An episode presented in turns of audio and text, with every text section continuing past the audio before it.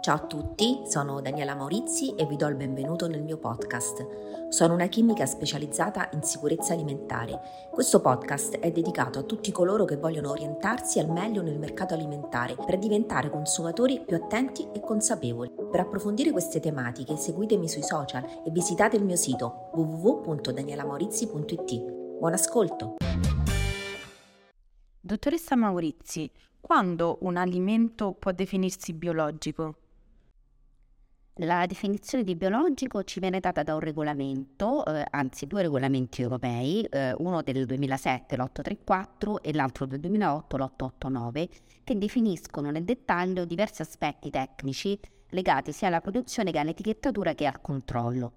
Mm, per essere considerato biologico, infatti, un alimento eh, deve osservare tutti i requisiti previsti da questi regolamenti e quindi in particolare allora, se si tratta di vegetali, eh, la coltivazione deve essere priva di pesticidi di sintesi. Nell'allevamento di animali invece eh, non devono essere presenti, eh, quindi non devono essere usati medicinali o mangimi diversi da quelli previsti appunto dal regolamento che dicevo l'834 del 2007. In entrambi i casi, quindi sia che si tratti di vegetali che di animali, non devono essere utilizzati OGM eh, deve essere effettuata la rotazione delle culture, eh, delle culture e eh, l'azienda produttrice deve farsi certificare, quindi eh, sottoporsi ad un controllo di un ente riconosciuto da Accredia per ricevere appunto la certificazione biologica. Eh, questo è un passaggio chiaramente fondamentale perché va a suggellare e a convalidare tutti gli sforzi fatti dal produttore per entrare appunto sotto il cappello, chiamiamolo così, del bio.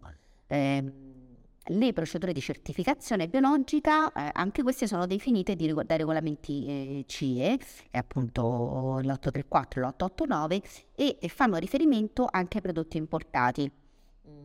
Dunque, per ottenere la certificazione, la certificazione è su base volontaria, quindi è una scelta che fa, eh, che fa l'azienda e può riguardare sia tutta la produzione, quindi proprio l'intera produzione, sia una determinata linea di, di prodotti. E, eh, chiaramente eh, chi fa questa scelta deve eh, sottostare rigidamente alle regole che sono previste dalla normativa. Che cos'è il marchio biologico nazionale? Allora, proprio un anno fa, il 9 marzo del 2022, è stata pubblicata in Gazzetta Ufficiale la legge per la tutela, lo sviluppo e la competitività della produzione agricola.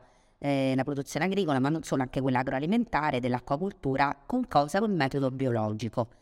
Eh, questa legge arriva dopo un iter lungo e diciamo anche faticoso per il riconoscimento, ci sono voluti pensate ben 13 anni, eh, per il riconoscimento appunto del marchio biologico nazionale.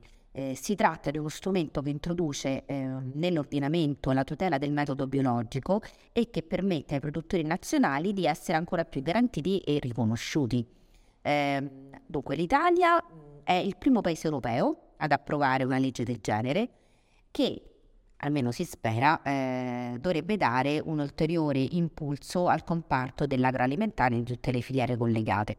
E l'obiettivo è assolutamente quello di raffor- rafforzare le potenzialità del settore biologico e di offrire una maggiore tracciabilità dei prodotti e dei processi produttivi. Ovviamente, eh, diciamo anche importante rivedere in modo funzionale tutto il circuito dei controlli proprio ai fini della certificazione. Come è possibile per i consumatori riconoscere i veri prodotti biologici? Bisogna sempre fare affidamento alle etichette, quindi eh, guardiamole attentamente eh, e comunque anche con il marchio biologico nazionale di cui vi dicevo prima i metodi di etichettatura rimangono quelli del passato. Ehm, però diciamo anche che con la legge 23 del 2022 i criteri di riconoscimento del biologico sono stati rafforzati. Quindi per essere sicuri di avere tra le mani un prodotto veramente biologico dobbiamo cercare innanzitutto sulla confezione il logo comunitario che è stato approvato e standardizzato in tutta l'Unione Europea, quindi anche se siamo non in Italia ma in altri appunto paesi dell'Europa e cerchiamo questo uh, logo che è un rettangolo verde con all'interno una, una foglia che è composta da piccole stelle bianche. Questo logo può essere apposto solo su quei prodotti che contengono almeno il 95% degli ingredienti di origine biologica.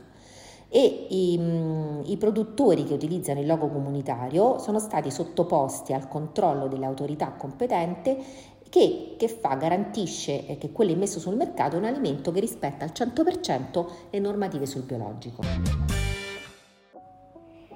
Grazie a tutti per aver ascoltato anche questa puntata della sicurezza alimentare a portata d'orecchio. Ci sentiamo martedì prossimo con una puntata proprio sugli agrofarmaci. A presto, grazie, ciao!